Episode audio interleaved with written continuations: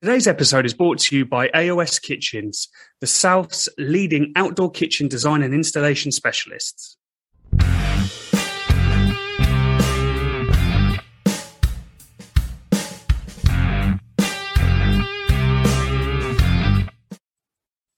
Welcome to another episode of the Meet and Greet Barbecue Podcast. Today we're talking to Simon, who is a butcher for Macknade Farm Shop down in Kent.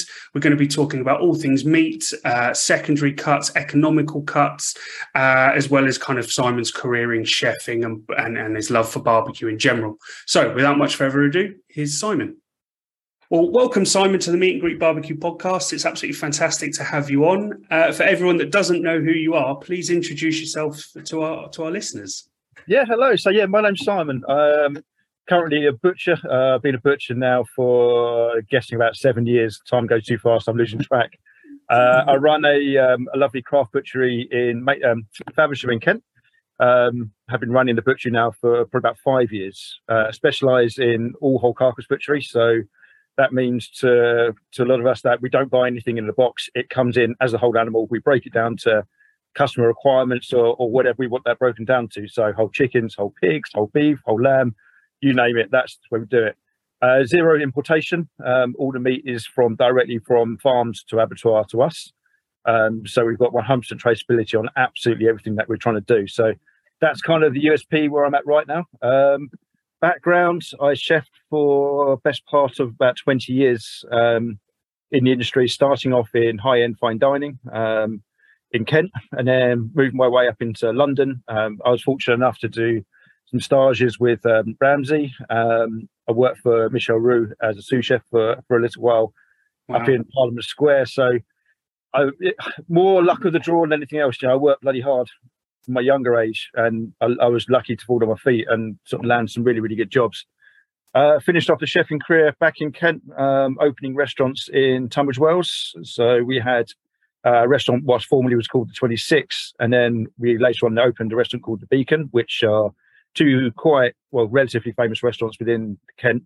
Um, and then, to be honest, to sort of keep it relatively short on it, I uh, I didn't lose passion for the trade. I lost passion for the hours. Um, I think is probably the truth. Um, yeah. I would never lose passion for cooking. Cooking is is is that that's what I do. That's not just my uh, wasn't just my job. It's my hobby. But I've got three young girls and a wife, um, and trying to work at six in the morning till two in the morning was not great. That's the polite way of putting it. Let's just be honest with you. Um, yeah, so that's really kind of in a nutshell. That, that that's that's that's my kind of career path. I mean, there's a hell of a lot more to it, but we, we would need a, a four-hour meeting for that one. But so yeah, that's me. Always, oh, perfect. Well, yeah, it's great to have you on, Simon. And I think what's um, what I was really interested. Obviously, we met at Sizzle Fest, yeah. uh, you know, uh, not not so long ago, uh, and we started having a conversation around obviously butchery. Uh, and I think one of the things I was quite excited to talk to you about today was where you've said you literally have whole carcass yeah. come in, nothing's boxed, it's all customer orders. You know, I think I mean, we've spoken about it a lot on the podcast. You know, you have your traditional, your briskets, your Boston butts, you know, the traditional kind of low and slow cuts and things like that. But I'm actually quite interested to to hear from you, a with your chefing career, but also your, your expertise as a butcher what are the what are those other cuts? What those alternatives? Perhaps the, the the lesser known or the the cheaper alternatives that can still you know be fantastic to cook on the barbecue still give the same great flavors as all you know all of these traditional cuts that we would you know we would normally go for. Yeah uh, you know that's a brilliant question. I'm, I'm super pleased you asked that question because um, that's something that i'm really trying to push in in my butchery right now is coming away from. I'm, I'm, going to use the terminology primal cuts. I know it's the wrong terminology because primals will revert to sort of sirloins and ribeyes, but in the yeah. barbecue world, to me, a primal cut would be your, your, kind of your briskets, your Boston butts, that kind of thing, which everybody knows. Every every barbecue book in the world has got a brisket recipe, a short rib recipe. Um, great, you know, yes, like you say, brilliant flavors, you know. But let, us start with one thing. So first of all, brisket I find exceptionally hard to cook, and I think every barbecue enthusiast will probably back me up on that one to get a perfect brisket is uh, yeah very hard. So actually yeah. we started looking uh, I like you say other cuts in the butchery. So let's take the shoulder of um, beef. So in the trade forequarter of beef. So the forequarter contains a thousand and one amazing cuts. So we have a quick run through. So starting off what's really in fashion at the moment it's a great one. So we start with the shin. So my boys in the butchery will kill me for saying this because they take the mick out of me. I've got a proper old school team that are going to rip the mick out of me for this one. But Thor, Thor's hammer is is massive on social media right now, and I'm I'm seeing. I've seen it everywhere. Oh, not just everywhere. So you've got some of the biggest players in the in the meat industry in the market. So Longcroft and Old um, are actually selling boxed up Thor's hammers ready to go. It's uh, uh it's it's mind blowing, but it's a great cut. So you know traditionally shin of beef. Let's go back old English style. So shin of beef braised, nice red wine jus, that kind of that kind of thing. You know, carrots, onions, all of that nice stew. But it's now becoming that real sort of fashionable on a barbecue, low and slow um, a friend of mine did one the other day, which blew me away. Actually, um, he did it with he braised it on um, on his um, ceramic barbecue, and then um, smoked it heavily over Guinness, and then pulled it straight into the Guinness, and then made that nice. and then put the meat into a pie on the barbecue, of course.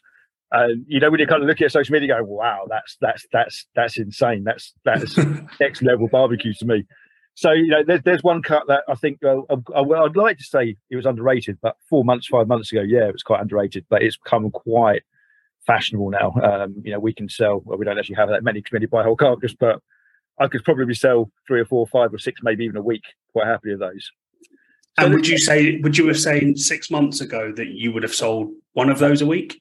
Yeah, even trying to sell shin on the bone six months ago is would have been near on near impossible. Um, you know people want a convenience bone out shin ready to go but since yeah. that rise of social media and and this Thor's hammer kind of hitting the market hard yeah every second post on, on on instagram at the moment is like a Thor's hammer it's like wow what's going on do, um, do, you find there's there's a trend in terms of popularity as well that, that kind of links to cost yeah. So it, supply and demand, I, I, assume. Yeah. Well, do you know what? Well, I don't want to divulge off the original question too far, but you know, cost is a great one, and maybe that's something that we might bring up a little bit later on. But of course, you know, we're living in a, in a current climate where economicals, economics is hitting hard, isn't it? And mm-hmm. you know, we're seeing that across. You know, I own with my wife, we own two businesses, and we're seeing that impact in that. You know, when it comes to the physical cost of everything from rates to you name it to purchasing. I've got a coffee shop just just to purchasing coffees and syrups, but yeah. that goes back into the butchery related. Yeah, of course it does, and that's where these secondary cuts are absolutely huge for us. You know, because not only can we give something that's absolutely quality, but we can also give something that's more economic um, and less risky than a brisket. I think is probably again for me. So you still go back to the original question with that. Um, my favourite at the moment is actually chuck um, or chuck steak, but rather than I don't know, a lot of butcheries traditionally would you know you'd roll the whole thing, so you'd take the chuck off the bone for argument's sake, and you've got almost like a double muscle. So you've got a muscle that sits on top, then you've got a seam, then you've got like the um, the round muscle, which is in effect the continuation from the ribeye um, that sits on there. So within the butchery, again, maximizing what we can get from one cut. So we'll take that seam off the top, clean that seam up really nicely. So any of the sinews will come off, and that will go into Denver steaks, which we'll talk about in a moment. But bloody brilliant steaks. But then the, the chuck. So we take the fat. So the basically the fat that sits on top over over the blade and the juice fillet. We take that and we roll that back on over the chuck eye. So you've got like a in traditionally, I suppose you'd know it as a chuck roast. Um, but for me, wow, the flavor on that. You put that on a barbecue, 150 degrees C, give it three, four, maybe five hours, just real low and well, say low and slow, 150 degrees C not so But I think again, what the controversial world of the barbecue world is real know, but I, I think that takes a higher temperature and actually prefers cooking at that little higher yeah. temperature brisket. It renders the fat down perfectly. Still doesn't dry out because there's enough fat in the muscle for it not to dry out. But when you get that and you pull that into say like tacos or something like that. Wow, the flavor of that is just, just mind blowing. Um, and again, I had a very good friend. I'm not going to name drop, but I had a very good friend who owns a, a very well known chili company um, in the south. You'll, you'll, find you'll find name drop by the way. But, yeah, a good friend Absolutely of mine, um, Carrington's, um, who's just happens to be. I love Carrington's. I love uh, Carrington's. Well, check out his. Sh- he uh, he bought the chuck roll from us uh, last week, um, you know, I didn't basically I didn't have any brisket that I thought was good enough to be barbecued. Basically, um, and we'll go through. I can go, I explain that later. But I said to him, "Look, why don't you why don't you look at this? This is, this has to be my favorite cut." And he actually he texted me a couple of days ago, just like, "Wow, I'm just blown away. The flavor, the ease of the cooking. This thing's incredible." So chuck roll is my number one go to for low and slowish um, barbecue. Um, so yeah, chuck roll, brilliant. but then that sort of carries on, doesn't it? So you know, I, I I'm, I'm visualizing it as this shoulder of beef. So you've kind of you've got the chuck sitting here. Then if you I don't know how much you visualize, you've got the blade bone that sits on top. So on top of the blade, where you've got that T-bone section of the blade, you've got then two muscles that sit either side. So one muscle sits one side is what we know old school in the trade as feather blade, and then let's be honest, the revolution. Uh, how many years? But it's got to be a few years now. What five, six, maybe even ten years? Revolution of the flat iron steak. Yeah. That's just skyrocketed. Um, and I think you know, first of all, uh, more economical. You know, it's just, it is a secondary cut. It's a feather blade. It's a it's a potentially it was an old school um, stewing cut. And then you've got the likes of the Flatiron restaurants opening up, London London bound, um, putting this massive name onto this steak, and that's incredible. What a steak! It's got the flavour of a ribeye. It's got amazing texture, and it's about three quarters the price of a primal cut. Wow. So that's incredible. Um, so that's, so from a text from from a yeah. texture point of view, then so what would that be similar to? What other steak would that be similar to? I would. I'm going to again. It's subjective to opinion, isn't it? But I'm going to go. I'm going to go more uh, sirloin, probably rump, more rump. It's not. It's never going to be as tender as a fillet. Let's be honest. Yeah it's you know it's a working muscle, isn't it? It's the muscle that sits on there. It's not going to have it have that tenderness to it. But if it's cooked correctly, and again, this is subject to opinion, but in my eyes, and I'm not even, you know, I'm going to get killed by most chefs on this. I'm not even going to say rare, you know, a medium rare to medium for it. You know, medium, probably more medium because it just allows you to cook, cook out some of that more muscular areas in it. But the key for it, as long as it's rested, you know, it's sat and it's left on the side. You know, so many people make this huge mistake of put the steak in a pan or on a barbecue. Yeah, cook it really nice and hot. They get it cooked absolutely perfect, right? They take it out, they whack it on a plate, and they try and eat it. And they're like, "Oh, this is really tough. Tough. It's not relaxed, does it? it? hasn't had any time to sit. You know, it needs to relax." Yeah. And and this goes really, really key importance for any of the secondary steaks. So the Denver steaks, the flat iron steaks. The key to making them tender is relaxing them. Just make sure that they sit. Don't cover them with tin foil. You've already cooked it perfectly, so you don't want to cook it in further just let it rest, let it rest, and then you'll have a tenderness of a rump or a sirloin. In my eyes, that's and again, it's also with it. I'm going to be a little bit arrogant, I suppose, but it's the skill of the butcher.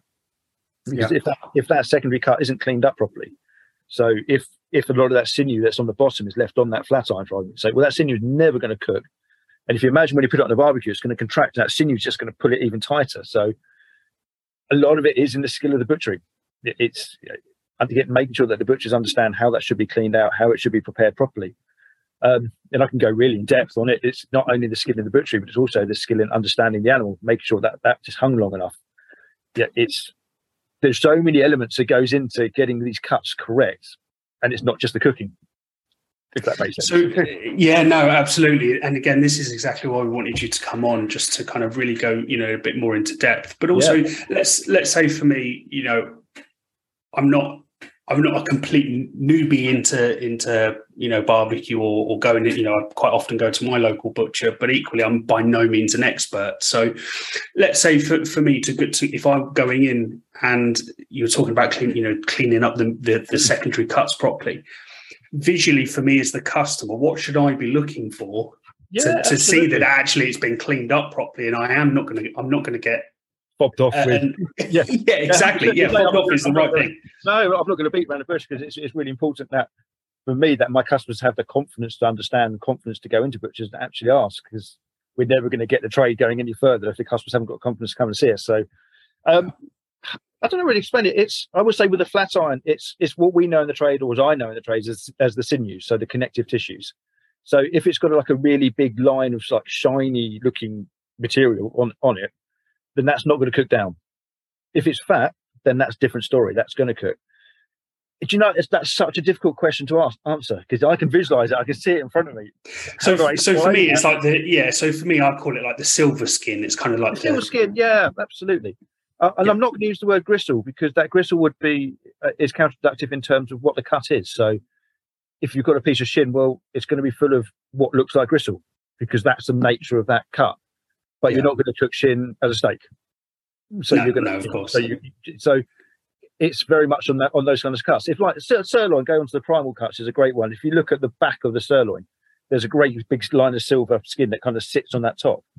Now, if you go into again, you know, butchers are going to watch this might kill me because it is, but I like to make sure that on the butchery before that goes on the counter, we take that skin out.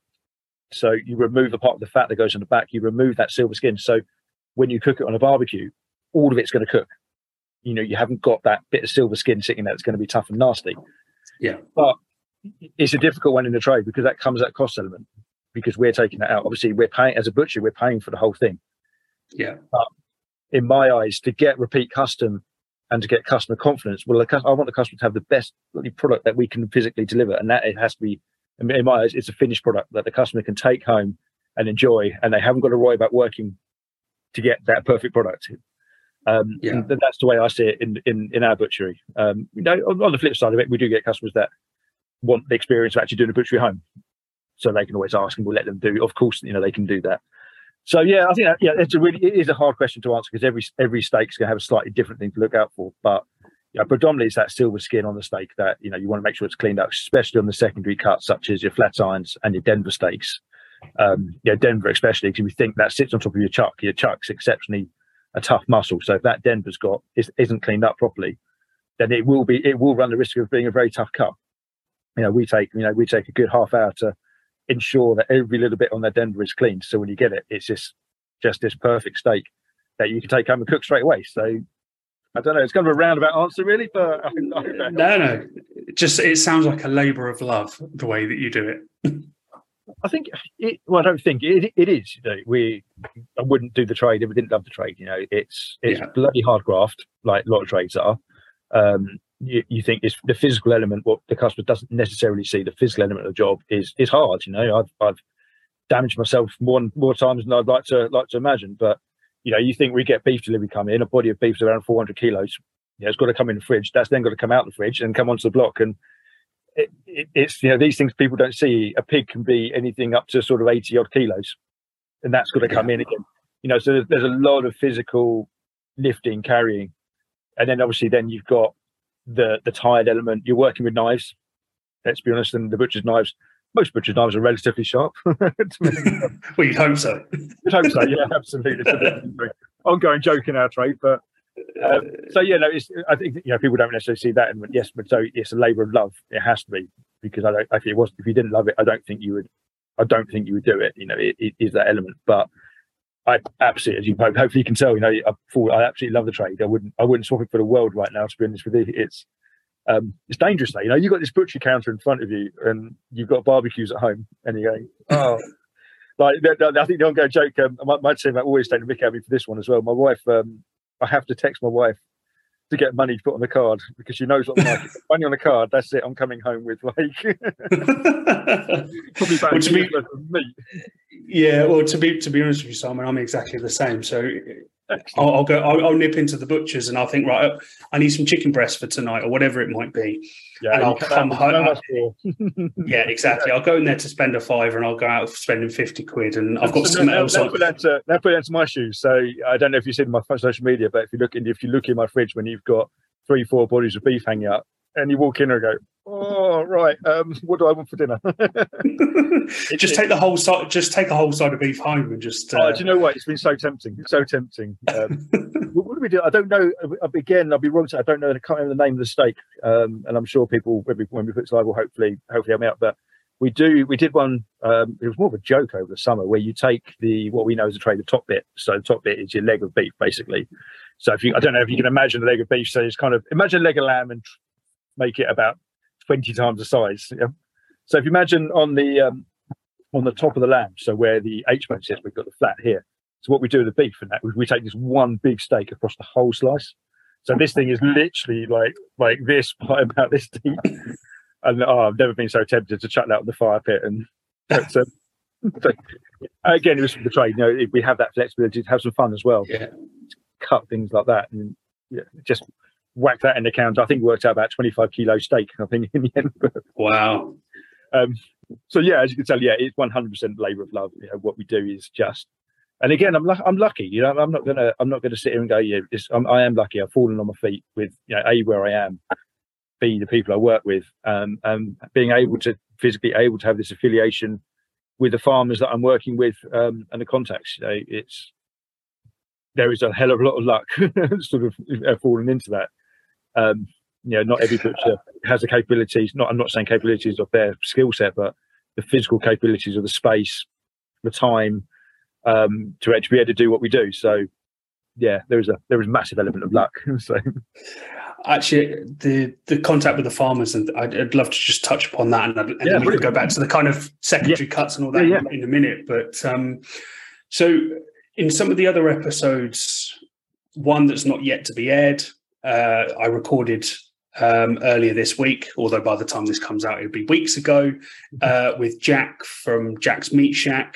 Yep. Uh, we interviewed Genevieve Taylor oh, earlier in the uh, earlier in the summer, and where we did a summer special, and we were just talking about the quality of British beef, and we're actually, com- you know, we were comparing it to oh, wow. US corn corn fed beef, and you know, obviously mm. our grass fed beef is obviously a lot leaner, but it's a better flavour. So I'm interested from your point of view when you're yeah, saying about 100% traceability. You know, you've yeah. you've got local contacts with local farmers. How important that actually is to, yeah. to the to the customer and the quality of the beef that you can serve. Okay, well, I think there's there's several different areas to to that one question. Um, so let's just sort of take each area in its turn. So let's do let's do sort of the quality. Um, let's just do let's do first of all sort of UK v USDA for argument's sake for America. Um, UK beef, yeah, it's been challenging. Um, well, I work with 100% pasture fed, you know, certified pasture for life. Um, I work directly with pasture for life as well, so um, I represent as a butcher um, once a month meetings with uh, with all the, these guys. So I'm a massive advocate, as as, as, you, as you know, with pasture for life. Though it's been very very challenging. Um, you put a pasture for life brisket, let's use that as an example, against a, a USDA um, well, let's not, let's not even use USDA. Let's just use an American grain-fed brisket.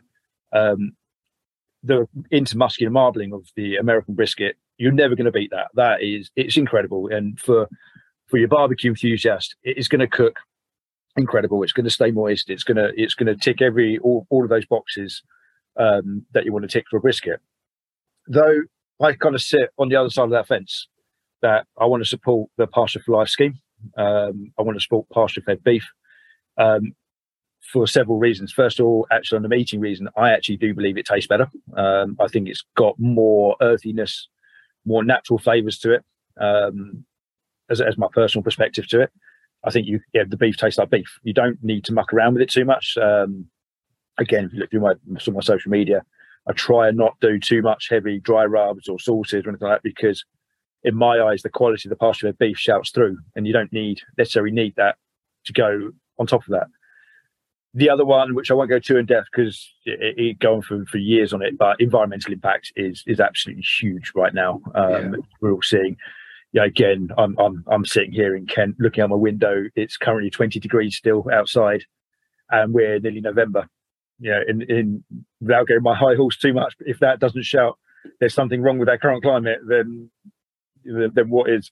Um, we all know what's been going on in the in the industry with beef and the reputation that beef has got predominantly throughout the industry of being this nasty meat, methane forming, planet destroying um, animal.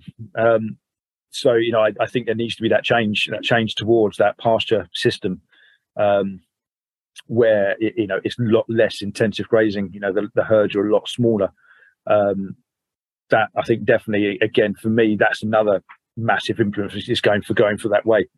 So you know, I mean, it's been like go back to sort of the quality. It's been a battle. Um, you know, when we first started with pasture fed, um, I was getting some bodies coming through that, to be honest, I don't, I don't really want to be too nasty, but they were only as good for dog food. Um, you know, we had bodies come through that in a trade windows coverage, so that's the fat cover.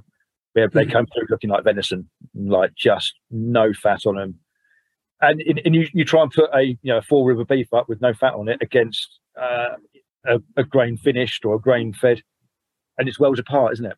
So mm-hmm.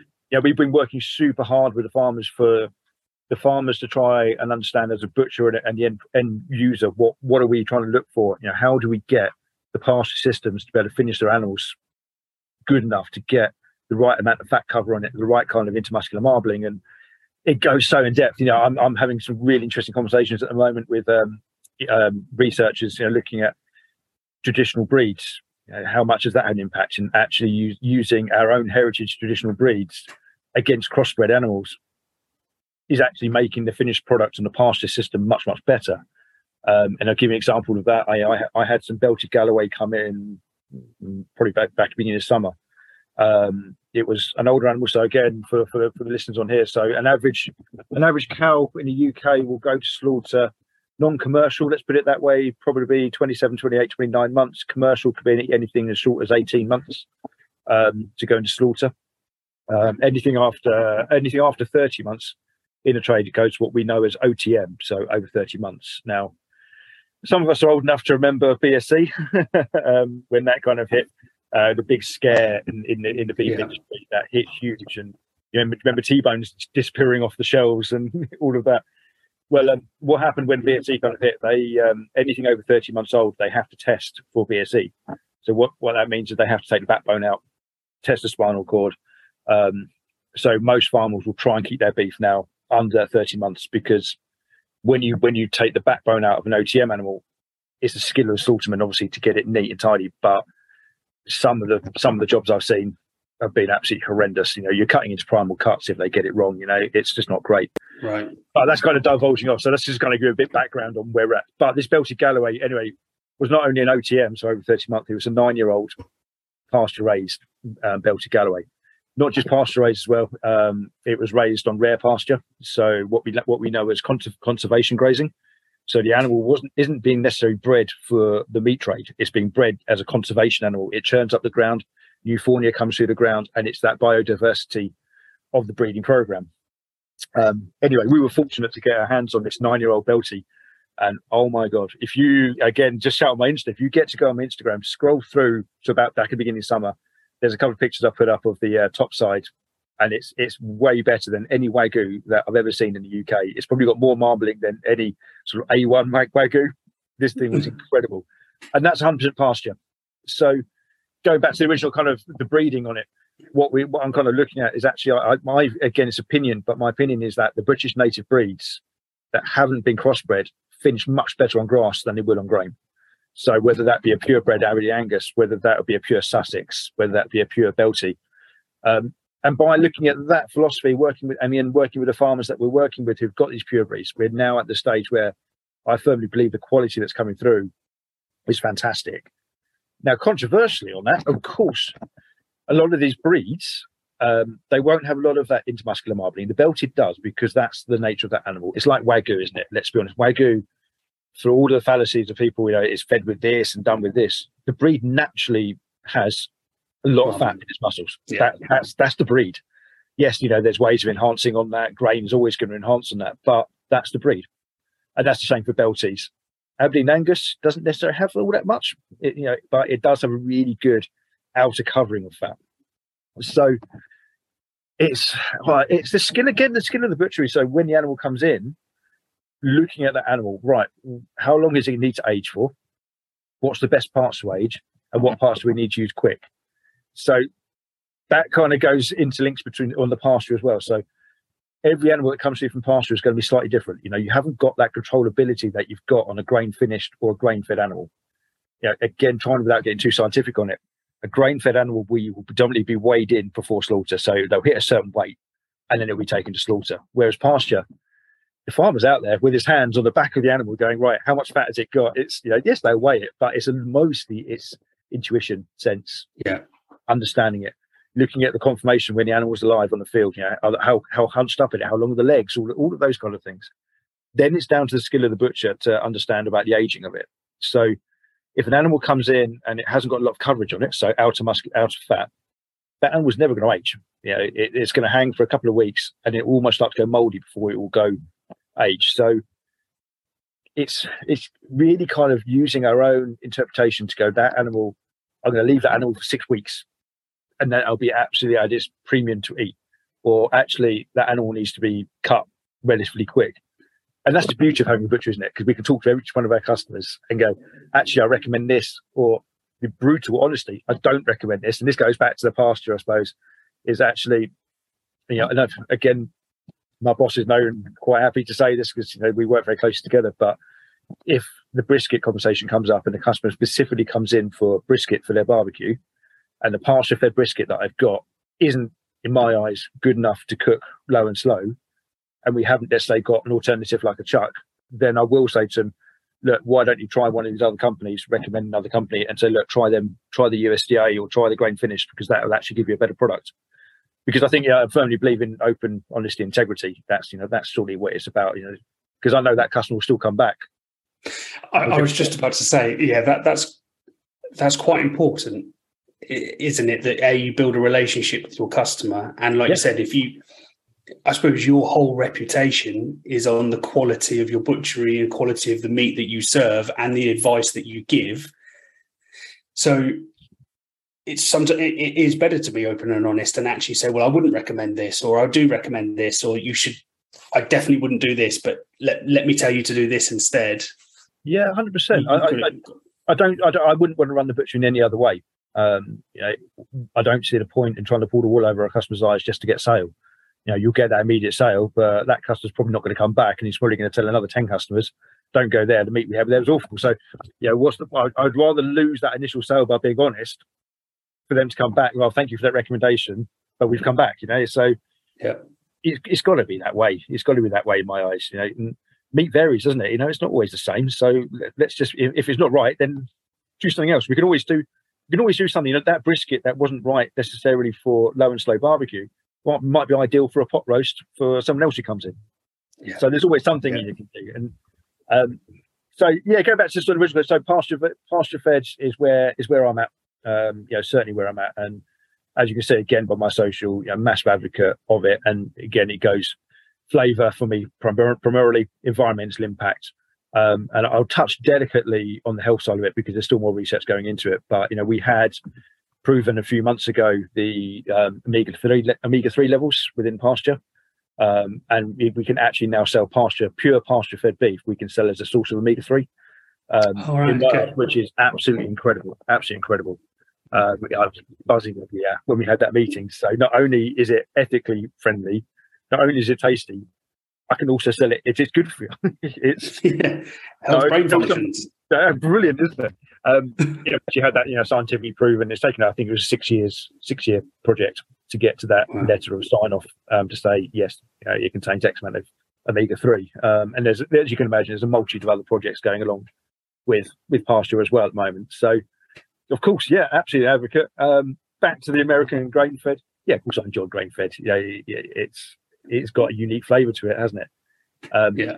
But I think the older I get, I suppose, and the more I'm eating the grass fed, the less I'm enjoying grain fed. Um, I, I, sometimes it kind of leave you almost that, that kind of like fatty residue, uh, if that makes sense.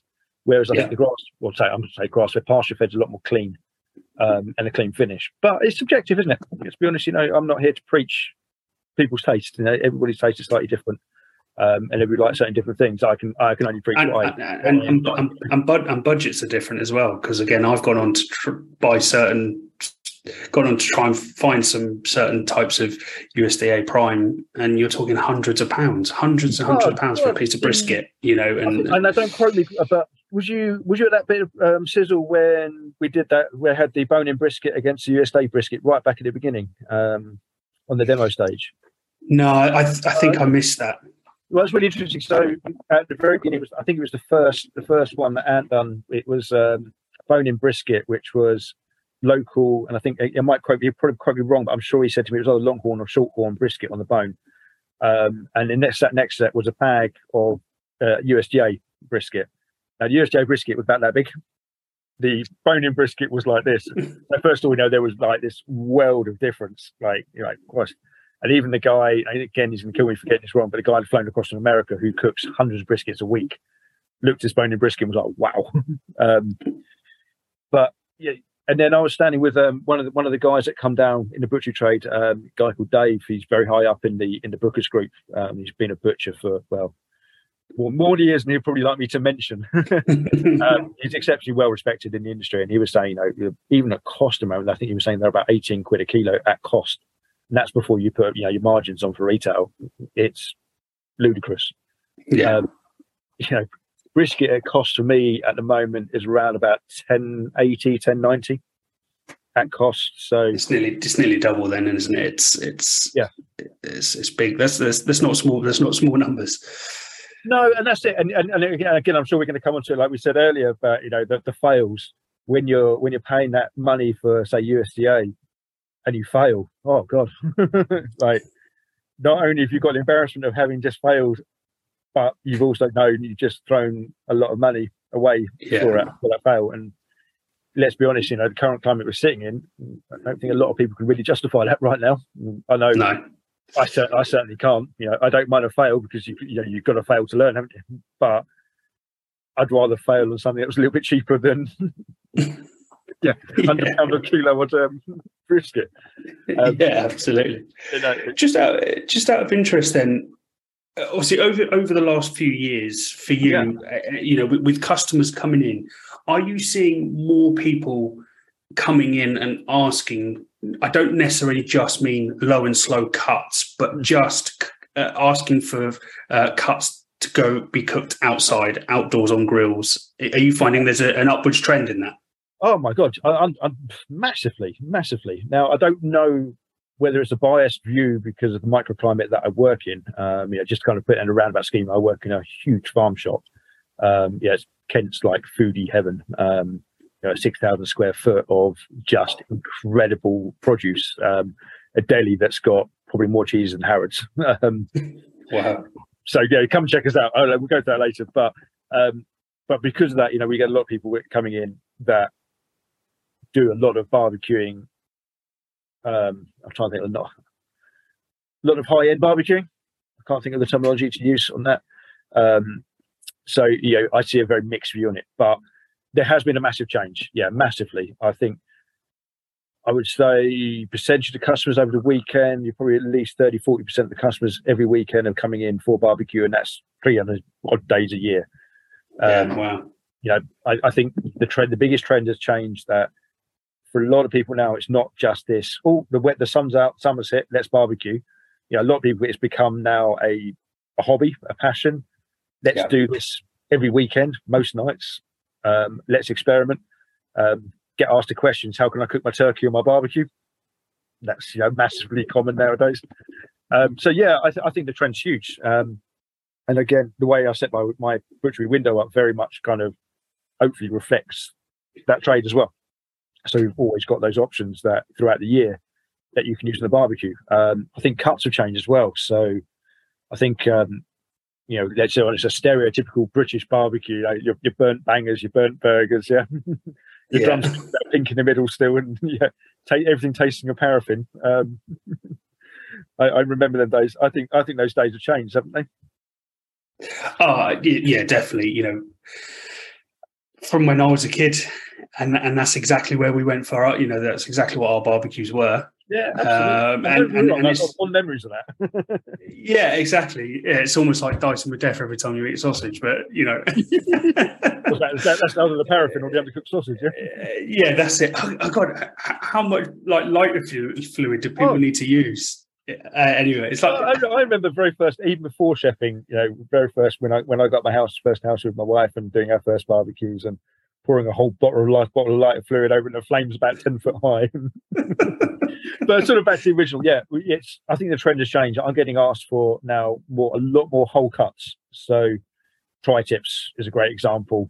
Go back to the whole chuck. You know, we're not talking like one kilo, two kilo joints, whole Boston butts, um, Thor's hammer again. Those, those kind of things becoming a lot, lot more popular and have done over the last maybe three to four. I say three to four years. We had COVID in two years of that, so maybe five or six years um, have become a lot more popular. Um, don't get me wrong, we still get the people coming in, sausages and burgers. Burger, I think, you know, burgers is an interesting one. The the burger industry as as a whole, whether that be restaurants or cook at home, is just still, I don't know how, it's still escalating each week. Um, I, I, I can't quite get to grips of how you know the market's saturated now with incredible burger joints and I don't even know where to go and eat a burger now because you've got so many bloody good burger joints. Like, where do I go? Well, it just it just shows us Brits love burgers, right? It does, but look, I just yeah, I've I've had to almost rein back. You know, kind of divulging off the original question. Sorry, but you know, I've had to rein back on on the burgers. And again, I found you know, I'm lucky enough that we've got um, a local burger place that has been around for a while, but is just an independent, not chain. Well, he's a chain. He's got two restaurants, and he is he is admittedly opening one in London, but he all he does is specialise in bloody brilliant beef, lettuce, tomato, and just a very nice sauce. And Yeah. you know, it's it, don't get wrong. There's nothing wrong with these burgers that are stacked about 15 feet high and for everything else, but goes back to my kind of point on grass fed or pasture fed and quality. You know, give me a burger that's just really good quality beef, bit of salt and pepper, great bun, fresh lettuce, fresh tomato. What more do you want? But Yeah. that's that again. That's their opinion. You know, it's way on. But it kind of goes back to that question on the barbecue. You know, burgers are very very popular. We over the summer period, Christ, we could do up to like a thousand burgers a week. Um, Wow. which is good for us because it goes back to that secondary cut. You know, over the summer period, yes, we all sell Thor's hammer and chuck that kind of thing, but you still got a lot of products that you, you won't sell. And it goes back to the brisket. If the brisket's not good enough for low and slow, but it does make a bloody good burger. So Yeah. into the burgers it goes. So you know, it, it swings and roundabouts. But um, Nothing's wasted. no, and uh, that's again, that's a really good point. No waste. I hate waste. You know, waste is it's just it, as you see again on, on social media. I'm, I'm down physically visiting these farms. You know, I'm going down and seeing the hard work that these guys, um, or women and women and men are putting into into their trades. And Yeah. Christ, like I think I work hard as a butcher. I don't work anything I did anything like these farmers work. You know, they're up at two o'clock in the morning and going to bed at two o'clock at night, and they don't stop. it's it's it's nuts. Uh, all to get that meat on our table. Yeah. So Yeah. it's my job in the butchery to make sure that we respect that and use up as much as physically possible. Um, you know, we sell majority of the bones because they make great stock, great sauces, dog bones, whatever else. Yeah. Uh, as much as the trim as well, you know, even even the dry aged trim, you know, we'll go into like the African sausages because that's the best part for those for the buoys. Um, so it's it's just trying to be really calculated, um, and that goes, but almost goes back to what we were saying with Becky earlier about the hanging as well, getting that hanging to the right state of hanging, you know, because you don't want to create that too much wastage, but you want to create the product to be the best product it is. So it's Yeah. it's just having that intuition, isn't it? And and that goes through every every one of the animals. Doesn't mean you know we're strictly talking about beef at the moment, but you know, bush is far more than beef, isn't it? You know, lamb will be exactly the same. You know, we've got outlets for so many different products for lamb. Um, again, if it's lamb burgers, you know, straightforward lamb and fresh mint and a bit of feta burger, that kind of thing, or burgers, or you know, that kind of that kind of area. But Yeah. it, it's just about not creating waste, and this is where barbecue comes in absolutely ideal, yeah, because it gives you an outlet for uh, for so many things, yeah.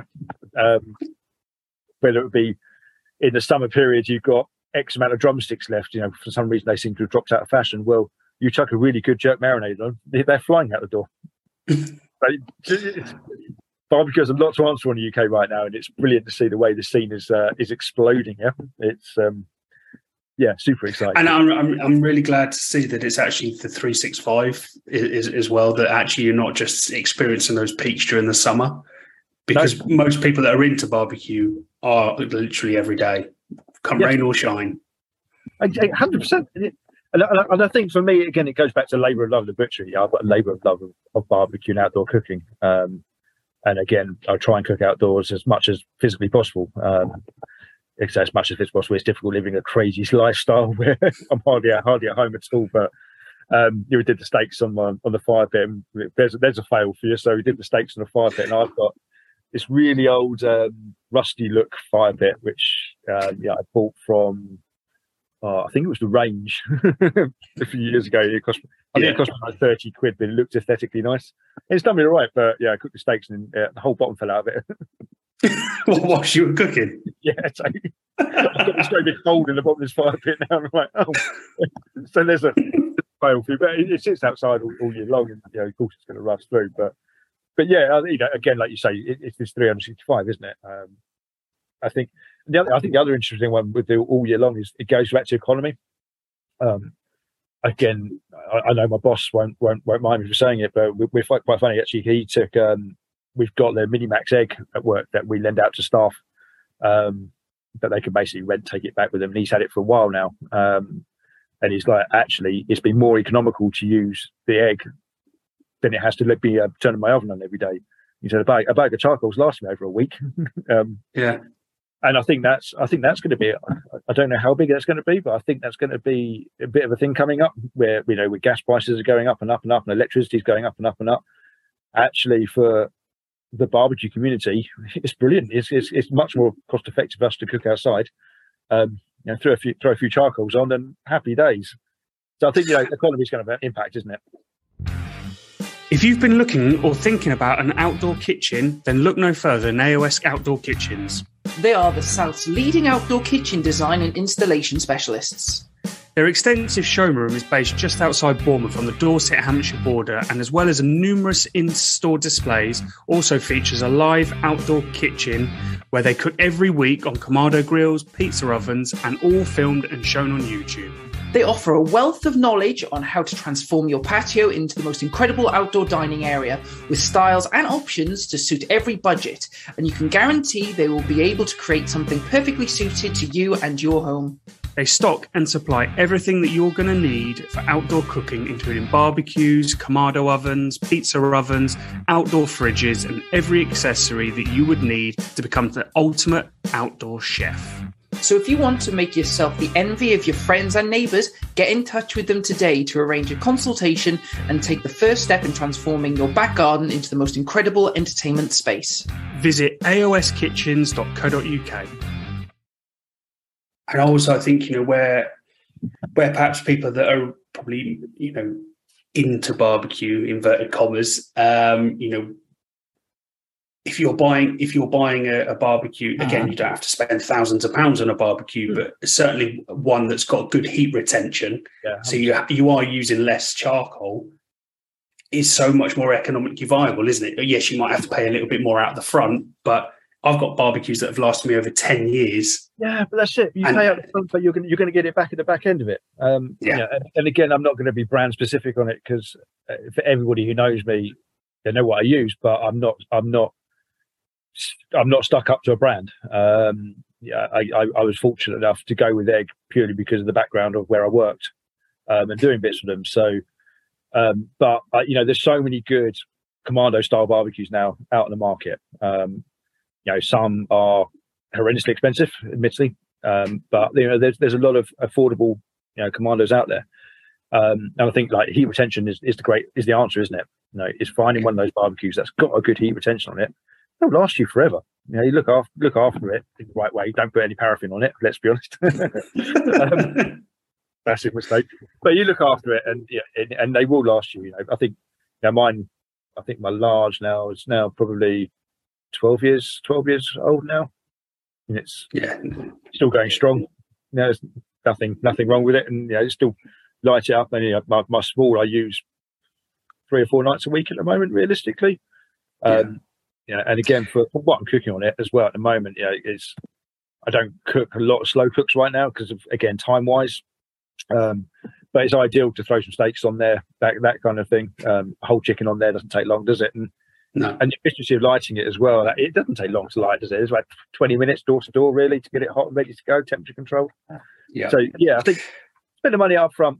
You don't need to go crazy. I, w- I would say would be my suggestion. You don't, you don't need to go to you know to the top end brands or brands within the name, but look, just you know, something that's got good heat retention, and it will, yeah, it will be a godsend. Just on the just on the egg specifically, yeah. I don't have it. I, I, I don't have an egg, but um, how did you? I think they had it at Sizzlefest this year. They definitely did last year. But have you seen that that that supersized one? It was like a, essentially like a, a, bucket a bucket that a fully grown. I used, um, I worked um, Meatopia um, again, I'd be lying to say how many years ago it was. Um, as you get older, you lose track of these things. Um, but I worked for Green Egg at Meatopia, and funny enough, actually, it was before I was a. Was, I'd only just become a butcher. Um, I wasn't affiliated with Pasture for Life, but the USP for Meatopia was grass-fed v uh, grain-fed. Um, yeah. And then basically, the long story, we had a, a bank of mini maxes um, that each each one of us had a station cooking the steaks, going up, sitting down with the, with a customer, and it was a taste blind taste, you know, what tastes better. And anyway, that that was that. But we had the double XL egg next to us, and my God, like I even struggled to lift the lid on that thing. it, it was, is so it is so big. I can't remember any bags of charcoal. I think it took like two two and a bit bags of charcoal or something. I can't remember, but we, it was ridiculous. We had um again, if I remember rightly, we had a whole yeah chuck and blade. So this thing was about 25 kilos worth of meat on the on the on the double XL. Um, I, th- I think um, one of the guys who was working with egg for me, Nick, at the time, was saying you could get six sucking pigs on it. It's, There's, it's there's no huge, need. There's no need for it. It's just, just, like, don't get me wrong, it would look good in your garden, but I don't think I'd ever use it. Right. And again, Or I you could sub, you could substitute as a hot tub. Yeah, absolutely.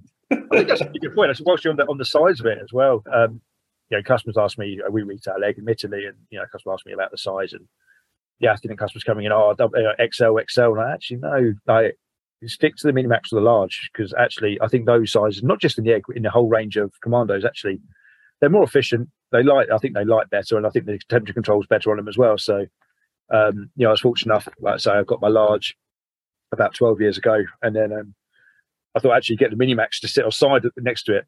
Um, a, if I'm doing a big family barbecue, then it gives me two different cooking temperatures.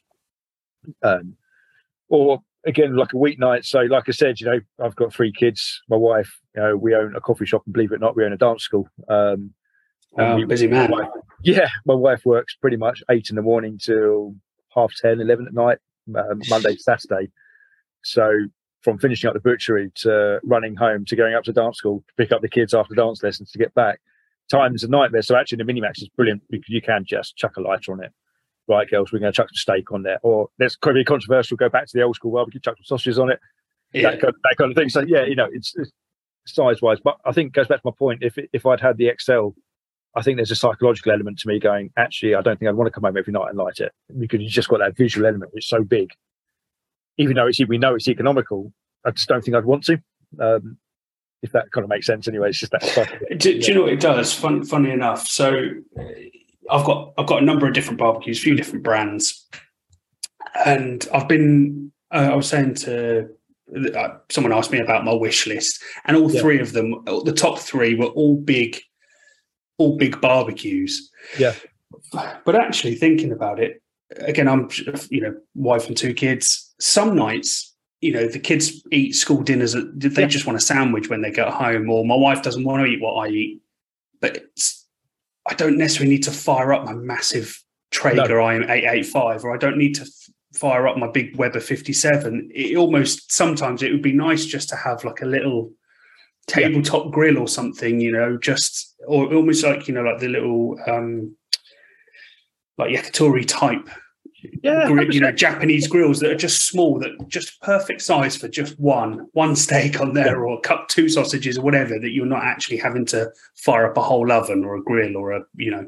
Um, I think I think you're right. I think I think this point. I think you know again that goes back to the fire pit for me. You know, that was kind of a multi multi use as well. It was like again, like take last night for instance, I could chuck some logs on there. And again, not going crazy. You know, looking at economics, so you know, two or three logs because you're not going to cook. You've got a nice ambient afterwards when it doesn't break. Um, and a great cooking service, but you know you've got reasons for lighting it as well, and it's not huge. Yeah. You're not like you said, you're not you're not lighting up this gigantic barbecue for a couple of steaks because um, Yeah. so yeah, I think you know that. Again, it goes back to like you say, you know, economics as well. The, the the yakitori style barbecues they look amazing, um, and they're not crazy expensive. You know, you can see you can pick them up now for you know for a pretty good price, and the temperatures. uh, Have you have you used have you used one? No, I haven't. No, I've Oh, seen a few people incredible. starting to use them, but I've heard good things. They they're nuts. We we got one at work. Uh, must have been 2019 because it's pre pre COVID. Um, and again, we we had a yakitori menu on our on our outdoor dining because it was kind of hand in hand butchery to out, outside. Um, but the heat that these things produce is just it's immense. it's you know they're not joking with the yakitori. You can cook yakitori within seconds. Um, Yeah, yeah, they're really they're good fun. Um, yeah, I'd, I'd highly recommend them. Um, and again, for the price bracket, they don't take a lot of charcoal either. Um, you know, I know you can go you can go as crazy as you want, and um, you know you can go to order this Japanese charcoal. I can't remember the name of it, Bio- Bioshen, it's something like that. yeah. Bit Bitchan, yeah. Bioshen, yeah. Um, which uh, I, I Oh, think I've had, Bitchan, sorry. that's the one. I've had the luxury of using a couple of times in the chefing industry, which is stuff's the same. You know, it is worth the money, but wow. Um, but yeah, it goes back to like you say, it's it's economics, isn't it? I'm I'm I'm I'm a barbecue advocate of you know cook to what you can afford as well. You know, don't you don't need to. You know, I started out years ago barbecue. when, when barbecue started becoming a passion before kind of going to eggs, you know, I, I had um, a really cheap offset again range model um, smoker um, that I would just sit outside loading logs on, hoping for the best. it's got no no decent seal on it, no decent you know temperature range was well you know it was so it was it was kind of like teaching yourself if I put a thing of water here and I use this amount of fire, I can actually bring it down to a um, and again for me, I think that's that luxury. It's it's, it's trying to also understand about the cooking skills. Um, you know, even take a, just a, a standard kettle barbecue with lid you know the whole offsetting put your charcoals to one side put a pan of water on the other side and you can create a convection um, by doing that you can control you're not going to burn you can and you can be to, a certain extent You can do low and slow. Um, so yeah, I know that's a really good area for me. I love that. I, I find it really really fascinating. Um, who was the guy uh, one of my favorite books I was introduced to in my in my last chefing job. Um, and again I, I, would imagine in our community most people will know you know Francis Mallmann, um, the Argentinian barbecue chef. What a legend. Um, you know, I, I, I, got his two books um, years ago, um, you know, Seven Fires and Seven Fires, the recipes.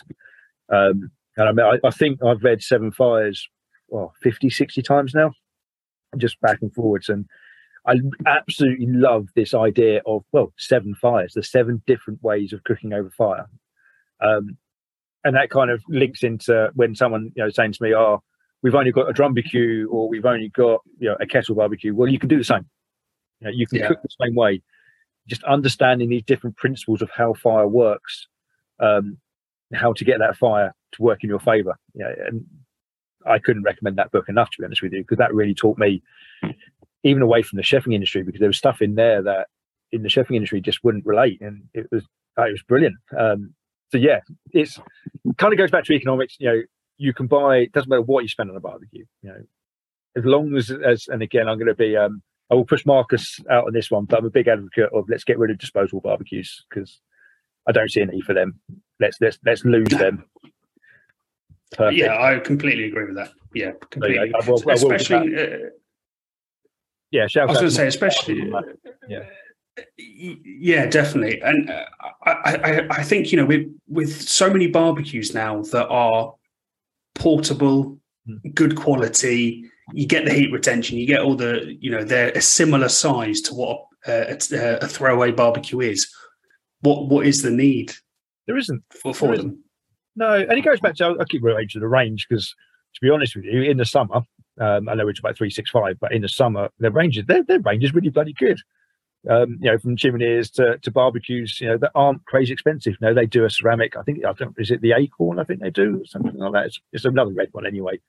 But yeah, I quite like that because it goes back to you know, that's where I started out. You know, I think the my offset barbecue cost me ninety pounds, um, and it lasted me for three, four years probably. You know, we looked after it. I bought a cover for it, admittedly, and you know, we looked after it, cleaned it out after every use, and you know, and it was it was great. And it was a great learning tool um, and it was just more than legible. It was fun.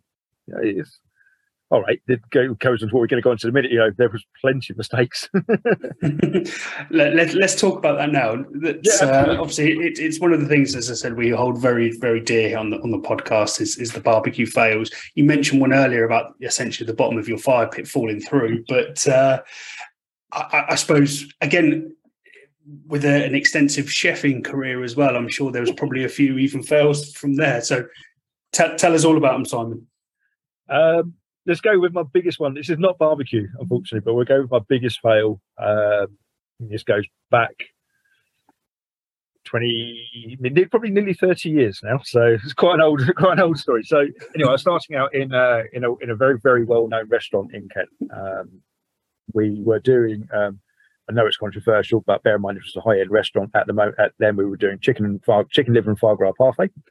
Okay. Um, we all know the cost of gras is just ridiculous. Um, so again, I won't give you the whole recipe, but it was basically you know it's a holdover foie gras, some chicken livers, lots and lots of pork, that kind of that kind of thing blended up, put into a terrine, and then into into a bain marie set up and in the oven and you bake it very very slowly in the bain marie until it's set and then it comes out you butter it and and it, it looks very nice and it's very tasty but uh, so biggest fail so i um, i think I, I, can't remember i think i put six of these in in the oven Um, I put them in the oven. Must have been about two thirty in the afternoon. So just as lunch the lunch services come up to a wraps.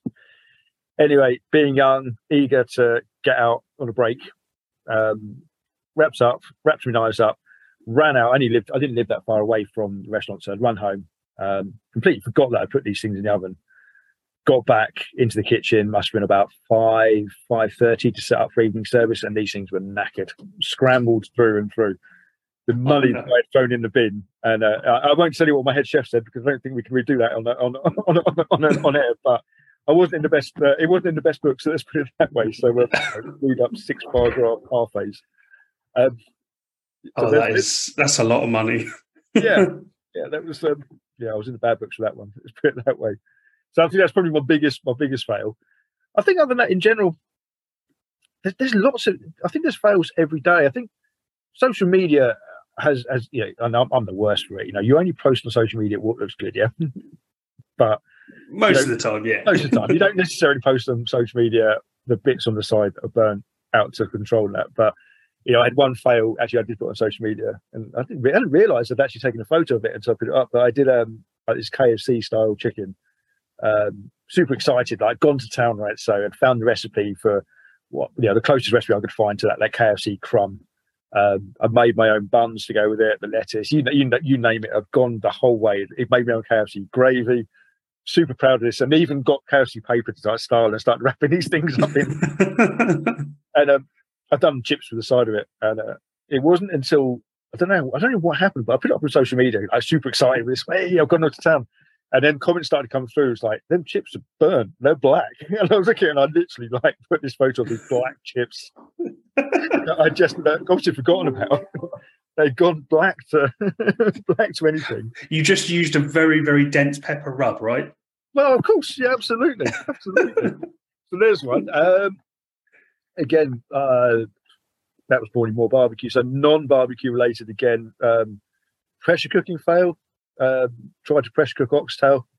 Um, I think it was fairly new into into that kind of scene of cooking. Um, anyway, cut it out, and it was like there's oxtail soup and there's oxtail puree, and uh, yeah, this thing was just like an absolute puree. Um, to be honest, yeah, there's, there's oh, the, the the classic ones are, um, are burning the bottom of something, and uh, and not necessarily showing that on social media. So yeah. go through some of my photos. If you look closely, um, like you will see the bottom. You look at it, and it's like this black layer. so, yeah, do you know what? I fail. I'm not going to lie. We we all fail, and I fail all the time. Um, but I think that the the skill set is is not about necessarily the failing. This is how do you recover from the fail.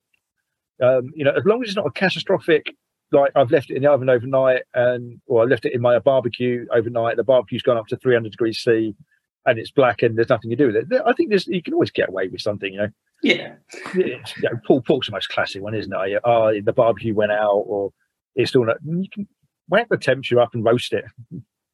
Yeah, I, I especially think at home as well, isn't it? When it's just you and your family, yeah, you'd like to think you'd like to think they're pretty forgiving, and uh, you know we, we'll get Yeah. we'll get around it. Slap a bit of sauce Well, on I it. suppose you, I'm, you'll I'm lucky. that. I'm lucky with my family. My family is forgiving. Um, it's me that beats myself up more than my family. Um, and you're like, oh my god, like, and Yeah. not I wouldn't say a temper because I'm not really a temper, but I've got kind of get angry at yourself. And, and then it's kind of like, now what we're going to do for dinner? Now where I'm going to go? And yeah, yeah the missus is like, oh god, here we go. more, yeah.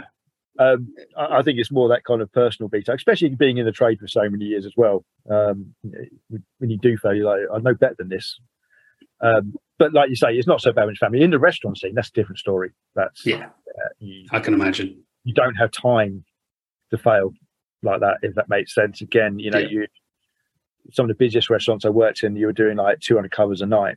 And you, you didn't have time. You were, yeah, I, I remember services where, oh, I'm not going to lie, I've cried. You know, I cried in the kitchen as a grown man. You know, yeah, when that pressure is that immense and you've got ticket coming on on ticket, ticket, ticket, and and you're and you're just not seeing, you know, you suddenly realise you're not prepped up for it. You haven't got enough of, and it can be the smallest thing in the world. So you know, kind of interlinks to the fail. I haven't diced enough shallots to go in the shallot dressing for the oysters. Is a great one, and you don't physically have the time during service to go right, stop, reslice, redo. It's yes, or burning that steak, you know, overcook that steak, and that steak comes back to you because because you're you're at that kind of panic stage as a chef that you just send it out anyway because oh, I'm going to fight, I can't I can't I know my chef's going to kill me, so I'm just going to send it out, and it comes Yeah. back. Those, yeah, they're the harsh learnings. That was, uh, yeah, PTSD. I want to completely turn it around now from from the from the fails and and and the stress of it. What do you what do you absolutely love to cook on the barbecue? What was your Oh. favorite thing? Oh well, um, I think there's two favorite things, three favorite things I like to cook. Um, obviously, steak that has to be up there, of course. You know, in in in the butchery industry, lucky enough to have some bloody amazing steaks on a weekly basis. So, Yeah. I I think that's my favorite thing to cook. Um, in terms of, I just enjoy it. I enjoy I enjoy the aspect of the intuition, um, you know, knowing when it's done, watching it, understanding it, listening to it, you, you, all of those little techniques that kind of go into making that steak absolutely spot on. Um, so steak's got to be number one, and that's to be honest with you, that would be the dish that will be my last. That would be my last dish, one hundred percent steak and chips, no frills, no spills, just steak and chips. Yeah. Um, Yeah, sounds good. um, and then it sounds really crazy actually, paella um, on Okay. the fire. I, I, I just, I think it's more of a sentimental one. So when when my wife and I, uh, you know, we got together and we got married. Um, and we're going back. You know, we've married what twenty years this year. So um, our honeymoon was in the Costa del Sol. Woohoo, you know, great party town. Um, I wasn't a chef. I wasn't a chef then, didn't we? I didn't. I didn't really. I'd never been to a hot country either, so I didn't really know. I didn't know anything about food. I enjoy. I knew I enjoy eating food. Yeah. Uh, and um, my wife and I, we again, for those of you who know del Sol, you go to the most amazing beach, and coming away from that kind of party pub scene, if you go down to the beach, a first thing in the morning when the boat's coming in with these fresh sardines that have been cooked over charcoal, then you go to the restaurants in the evening and they're cooking paella um, over over over fire. Um, and I think you know I came back, you know, to kind of give you a story. You know, we was eating paella. I think we must have ate it two or three times on our honeymoon. Um, that that, um, and it was just kind of like, wow, this is just. I've never experienced. I've never eaten anything like this. You know, and then I remember coming back and so I kind of give you the whole picture. Going into Sainsbury's, going, I want to try and cook paella at home, and um, Yeah. I wasn't a chef, like I said. I'd never a clue. I'd never. I cooked with my mum and my dad, um, doing bits and pieces, you know, making shepherd's pies and stuff. Yeah. I'd never cooked cooked, but I remember. I remember yeah, Nick, my wife, myself pick up this um, paella rice, and they had a recipe on the back on how to make the. Uh, so and, and again, we'd um, this isn't barbecue to start, but we'd had you know, cheap frying pan, etc. You do your first flat, yeah. And I remember making this paella, and it was tasty. Don't be wrong; it was, you know, it wasn't a fail. It wasn't. It was nothing like we'd eaten in Spain, but it was tasty and it was a great meal. And it, it then sort of slowly became an addiction, and it became my wife and I's set meal. And it was like at least once a week we would have paella, and it, it, at that point it was always kind of the UK, what's it call it, UK set recipe kind of area. So you know, it always had chorizo in it because that's what Yeah. us Brits love. Um, it would always have squid. um, it would always have chicken, and um, so you know, it was very much that kind of bastardized recipe. But it was brilliant, and we had it every week. Yeah. Um, and then going to carry on part of it there, and then I won't give my whole career path, but I, I was working um, at my local ski centre um, because that's my old trade, um, Yeah. and then came out of it, and I got a job uh, in the beef eaters as a chef. Um, and it was brilliant. And we had paella, we had paella on the menu there in the beef eaters, and you, you can imagine, it, you know, it came out of the packet. But we grilled the chicken, right? And the chicken got this like this cross smart grill, and it went on the top. And wow, this thing was amazing. Proper little cast iron paella pans used to go out. so this paella passion kind of just expanded and expanded. Um, so let's skip to probably about five or six years ago. So then I'd really gone into the butchery trade, gone through the whole of my chefing trade, and started to really kind of this passion about exploring cultures, foods, how things were traditionally done, why you would do things like you do, and and then we started. Um, you know, I bought myself you know, a traditional paella pan from you know from where I'm working now, actually, ironically, with the you know the proper thin base on it.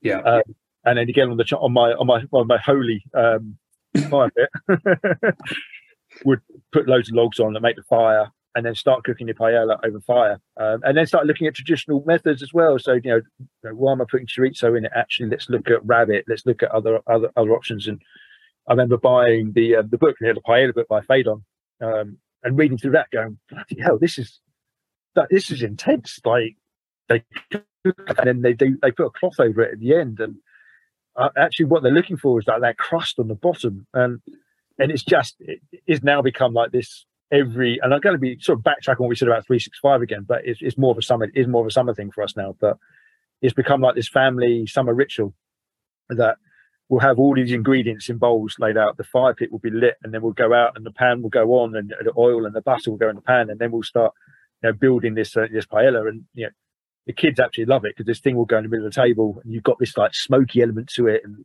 so yeah, as you it's, it's, it's like it's an inter, it's an interactive cook that it becomes an interactive oh, cook for the family, then doesn't it? Massively, it's not an interactive cook; it's an interactive dining as well, isn't it? Like um, you kind of come away from this stereotypical we must sit around the table and have your food dished up to you on a plate. No, do you know what? There's the platter in the middle of the table. There's a spoon. Yeah, always been and help yourself, and so it becomes this whole journey, doesn't it? This whole this whole amazing journey of from from me now is not just about the cooking the paella, going out and sourcing the ingredients. So you know, it's let's go to these farm shops or this fishmongery, and we'll go and source these ingredients. They will come back. Then we'll, the ritual lighting the pit getting the pit to the right temperature, understanding goes back to that seven fires, isn't it? Understanding at what stage is that pit ready to go? Am I am I going to put it through when the flames are about ten foot high still? Well, probably not. Yeah, but am I going to put it through when it's dead? Yeah, and it's just getting that balance. And yeah. you know, we all know a paella takes what 25, 30 minutes, if not a little bit more, to cook, and it's making sure that you get you get that pan on that right point, that the logs at the right temperature, but uh, they're dying towards that end part of that cook. Um, yeah and it, and it just becomes this really intense kind of fun cook. I think is so. As you can probably tell, it's probably it's probably even probably even reverse it. probably is my favourite. I, I was just about to say the way that you've just explained that that's got to be number one. And yeah, I mean, I'd like I'd like you to keep that in mind. Which the okay. next thing I want to I want to go on to is barbecue bingo, and there's a reason I'm asking you th- these questions first. So, um, so this is quite a good segue actually because uh, as as I've, uh, I kind of mentioned to you before we started recording, we do this barbecue bingo challenge. So I've just pulled up the screen oh, in front of me. Yeah. So oh, some great ingredients. I mean, there's, there's, no there's no bingo involved. It's a really high tech wheel. um, but one of, one of the things on there is my signature dish, which is your signature dish, what you're famous for. So the way that you've just explained it, actually, paella is already on there. So maybe the, the steak and chips should be uh, your signature dish. But um, what we've what we've done is we've added new to this. So all the guests that we've been recording season four, which you're part of season four, yep. we're asking them to leave uh, leave a, a um, an ingredient. So liver's gone on there, sumac, maple and pecan ice cream, chocolate buttons. Yeah. So once we've spun this to see what you get, I'd love for you to add an ingredient or or a dish to, to, to go onto there. So, is there anything that sticks out for you that you're a big no no or yes, I'd love to have a go at? To be honest, no, they're, they're, I'll, I'll, be keen on any of that. To be honest with you, there, there's, yeah. there is quite, you know, it's obviously some favourites on there, um, but I think just spin it and let's just see what comes up. I'm, I'm, Fantastic, right? Let's give this a go. Ah, fantastic, excellent. Ah, so um, this is the first ingredient yep. that was put on by Chris at Big Nose Barbecue, one of the organisers of Sizzle yep. Fest. Yes, yes, um, yes. So fantastic! So he'll be pleased that uh, that you've got that to, to give give that a go. So, uh, what what do you think you're going to try and use sumac with? With sumac, so we're talking sort of Middle Eastern, that this kind of area. So the obvious that are shouting out to me will be fish or uh, white meat, so chicken or pork, something like that. Chicken predominantly. Um, fish is another good one with sumac. Uh, thinking flatbreads, thinking pomegranates at the moment, um, or going down that route, or like um, oh, what's the what's the rice um, with like kind of nuts and raisins? Uh, pilaf is that kind pilau, of yeah, yeah, pilau, that, kind of, that kind of that kind of area. Um, That's good maybe like chicken that's been spatchcocked um, or even completely boned. Yeah, um, yeah, with the sumac broken onto flatbreads, covered with like your, your pomegranate jus. Um, Jules, keeping it, yeah, keeping it down that route. Yogurt, nice sort of yogurt, yogurt dressing with maybe a bit of sumac going to the yogurt dressing. Right. What What would you like us to add to this for our next guest? I'm going to go. This is going to sound quite strange. I'm going to go Szechuan pepper. Really interesting ingredient, and it is. Let's be honest, it is pretty now ready available. Most supermarkets now will stock it within their spice section. So it's a, it's not a completely random product, but for me, just to kind of highlight it, so when someone does choose it, it's um, it's one of those products I've really got into over the last three or four weeks. Really massively got into my Chinese into my Chinese style cooking. Um, it'd be interesting to see what people come up with it as well. So, yeah. And you've also created a new fail for the podcast, which is Owen's spelling fails. no, I don't. I, I, this is why this is look, this is why I'm a chef and I'm a butcher. I'm highly I'm highly dyslexic, and anything academic was never going to work. So, oh, there we are. But no, no, I appreciate that. So, well, we obviously look forward to what you're going to cook there. Um, I'd kind of, I'd like to ask one kind of one final question, yeah, which course, could could could probably be a hard question to answer, but I'm going to give it a go. Mm. So kind of goes right back to the beginning actually when you were talking about Thor's hammer and how six months ago that hasn't it wasn't a thing you couldn't sell them and now you're you're selling four or five a week. What do you think as we come out of perhaps christmas which is going to be more traditional but moving into 2023 what do you think is going to be the next big barbecue cut or barbecue trend from a from a meat perspective that is really, really difficult. Um, yeah, because I, I, think a lot of the trends, everything's sort of going in circles at the moment. I think in the current economical state, knowing we're going to come out of Christmas where people are going to spend a lot of money still over Christmas because we're all going to want to celebrate. Um, so January, February, March is going to be a much, much tighter three months than potentially any of the other years that we've had. So I think it's staying down that theme of secondaries. I think secondary cuts are going to be huge. Um, Poor secondary states. I, I don't know. Um, I'd like to go back to maybe what we are saying with the Chuck. I think Chuck they, are going to have a massive revival. I really, I think that's going to be. I unfortunately, I think things like lamb are potentially going to drop off the radar a little bit because you know lamb is notoriously expensive or deemed expensive. Yeah. Um, I think poultry is going to struggle for a little bit. I think you know price of poultry is going up and up and up, and yeah, you look at look at supermarkets now. Um, you know, we're we're expensive anyway where where I am for the for the quality that we're using. But I think poultry's. So I think it's gonna yeah. I secondary cuts, bigger cuts, maybe maybe bulk bulk might have a bit of a revival. Um, my honest answer, I don't know. I don't know. The train the trends are changing very very rapidly. Um, you know, yeah. things are changing on a daily basis right now. People's shopping habits are changing on a daily basis right now. Um, if I'm going to relate this directly to, to barbecue, um, then I think the trend will continue with bigger cuts, um, more cost effective bigger cuts. So rather than, again, kilo joints, I think people will probably buy larger, slower cooking joints that will do two or three meals rather than just your kind of your one barbecue night.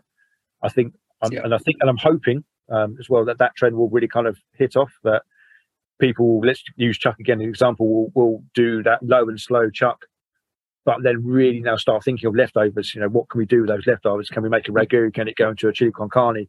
Can it go into a curry? Um, and I think I'm hoping as well that's where the trend will go.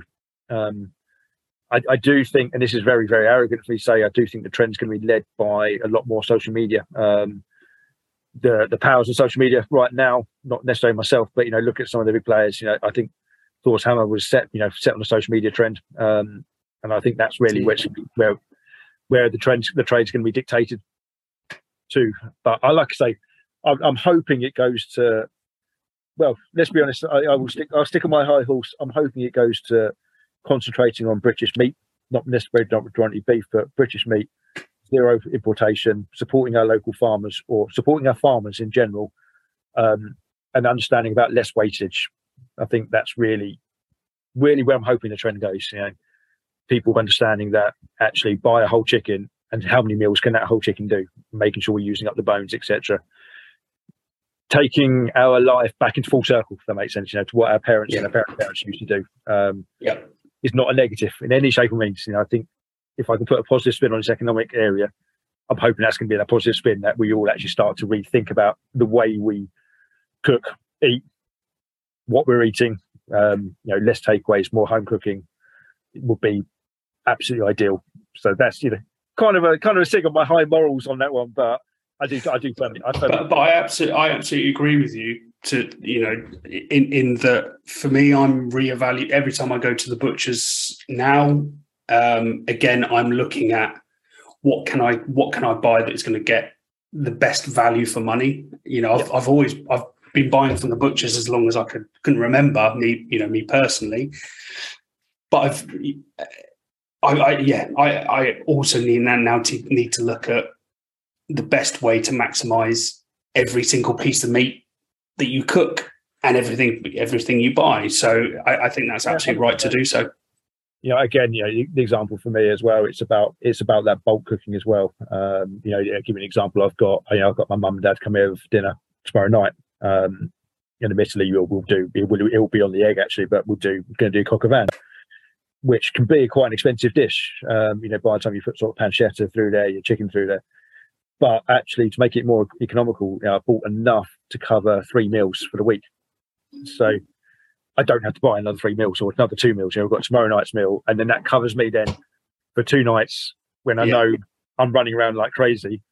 Um, and again, that interrelates to me for another kind of thing where my morals sit of eating healthy. Um, I don't want to be pushed into that corner where I'm having to go to a supermarket to buy a ready meal that's full of not great stuff. um, that was very diplomatic. I, I, know. I was just trying to think of the words. You know, I'm not in the butchery right now, so I can't. Um, but you, you, know what I mean? It, it's. I, I, I, kind of. I want. I want to know what I'm eating, and I want to know.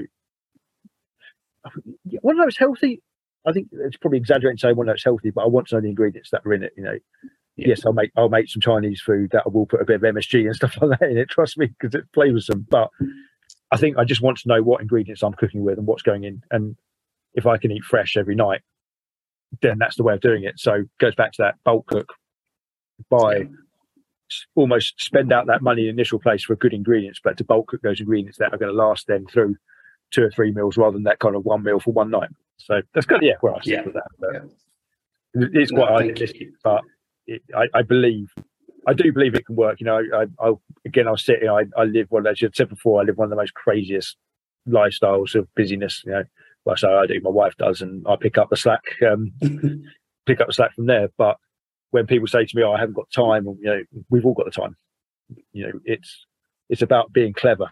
Um, yeah, with your menus, and like you say, going into your butchers and, and buying a big economical cut. You know, pulled pork, we'll say pulled pork, but you know, shoulder of pork, Boston butt, amazingly economical, and you can get how, how many meals out of it. It doesn't have to necessarily um, smoked pulled pork, does it? You know, you can pull pork, and that pork can go into a ragu. It can go into a pork and cider casserole. It can go into so many different variations. But yeah. you can chuck it on your ceramic barbecue and leave it for however long you want. You can, let's be honest, you can chuck it in your slow cooker. It's you've got options. So yeah, yeah we've all got the time. I mean, it's just kind of making that time and make you know just being clever with it. I think it's that's just again, that's just where I sit with it. So, uh, two final things then before we go. Yeah, is there any is there anything that we haven't spoken about yet that you wanted to sort of talk to and or, or tell our readers before before we finish? I think I think we've covered I think we've covered quite a lot of things in sort of you know in, in some in some in depth and some in a bit of a roundabout way the way conversations always go. Um, you know, again for me it's just the passion really. Um, you know, what people can understand. You know, why we're doing what we're doing, and um, and for our readers really to have the confidence of coming into us into us butchers and don't be afraid to ask. I think is the biggest thing for me. It's just because we've got a counter in front of us, we're not scary. You know, we're we're nine times out of ten, um, we're all exceptionally friendly and bloody keen and passionate about what we do, and we're gonna we actually want to share our knowledge. Um, so, you know, the thing for me is always ask. You know, if you was to come and see me in Faversham, then ask. You know, come to my fridge. I've got we've got. I love it when a customer comes in and, and says, you know, what can we? You know, we're looking for something. We need inspiration. All right, come into my fridge. Literally, there's you know bodies of beef, everything hanging up, and look like there's nothing to hide. And it sounds like my idea of heaven. Absolutely, but that's it. And that's you know, so that would be the one thing for me is you know, let, us just really kind of highlight this trade, um, you know, the butchery trade, and just get people to be confident. Also, confident understanding that if you come to us as a butchers, not just my butchers, but any butchers that I know of, You don't have to have a whole pack of something. You know, you go in the supermarket and you're dictated to, yeah. You have to have a kilo of mince or 500 grams of mince. You have to have a pack of six sausages. Great. Well, goes back to the economics. You don't always want that. Come to the butchers, and you know, I've got customers who come in every week without fail, but have like 250 grams worth of mince. That's you know that's bread and butter to me as a, as a retailer. Um, but it's brilliant because they know they, they can come in. You can come in and have one sausage. You know, you don't have to come in, and that's and I think that's the beauty of our trade. That's the beauty of what we do is that flexibility. You know, yeah. we can meet your. We may we look expensive. You know, you, you look at the counter, you look at the window, you look at the per kilo prices, and you go, whoa. But it's that realization of a customer that you know, just because I've got a whole ribeye in the counter, you don't have to have the whole ribeye. You can have a five ounce steak off that ribeye, and it's not that expensive. Yeah. So yeah, I, I think yeah, I think people will get the gist of where I'm kind of coming from on that. But have confidence, come and speak to us, ask us questions. You know, we're more than willing to help you out. So I think Perfect. yeah, that'd be that's probably yeah, that's probably all, all, all ready for me to get across. Great. So you've got that across. Now, where can people find you? So you've mentioned social media a few times, but actually give give give where people can find you on your yeah, Facebook. absolutely. So my butchery, I, I, work for a company called Macknade. Um, it's a farm shop that's based in Faversham in Kent. So we're just off of the A2, um, just outside of Faversham, uh, probably 15 minute drive from Canterbury, 20 minute drive from Ashford. If you're coming London direction, traffic depending 45 45 minutes to top end of an hour i would have said probably less than an hour. Um, that's coming from sort of southeast london direction um, probably about an hour from dover. So we're a big food we're a food hall. Um, we've got cafe we've got an amazing deli. Um, like i said before the range of cheese on there i couldn't even tell you how many's on there but it's just insane. Uh, charcuterie section where we've got you know some of the best charcuterie in the world amongst some of the best british charcuterie um, we've got then veg, which is local veg where we can, and then we have an amazing imported section as well with the veg. Um, our owner is Italian, uh, an Italian owner, so we do get a lot of really high-end Italian produce come through. You know, right down to the pasta range as well. You've got pastas that you just won't find anywhere else. You know, from small, small family producers up in the mountains in Italy. Um, it's it's well worth a visit. You know, it's yes, I run the butchery there, um, but food's my passion, and the shop is insane. Yeah, you can spend if you're going to come down, just make sure you take the whole morning because it's not it's not just a it's not just a half hour shipping. It's a it's a it's a good morning out. So yeah, with Macknade Fine Foods or Macknade in Faversham in Kent. Fantastic. Well, Simon, it's been an absolute pleasure to have you on the podcast, and uh, I look forward to catching up with you again at perhaps another barbecue well, festival. We'll, uh, we'll get this. Uh, we'll get this recipe done with the uh, with the sumac, and um, we'll, we'll, we'll ping that up. So brilliant. Well, thank you very much for coming on, Simon. It's been a pleasure. Thank you. We'll, we'll catch up again. Speak to you soon. Cheers. Thank you. Bye. Bye. Bye. That's it for another episode of the Meet and Greet Barbecue podcast. Thanks so much to Simon coming on and talking about all things butchery, uh, as well as cooking in general. Uh, he's clearly got a passion for food. So if you're down in the Kent area, please do go out and check out his farm shop and butchery. Um, as ever, we want to hear from you. We want to know what you'd like us to talk about on the podcast. Please do get in touch with us through our social media channels or through our website at Meet and Greet Barbecue Podcast. Um, on the website, we've got our own store with the barbecue merch, the podcast merch, as well as we've got some affiliates where we're working with some fantastic brands that, such as Thermapen, uh, where you know it's all about cooking to temperature and not time to make sure you get the best quality meat uh, cooked at the right temperature. Until next time, keep on grilling.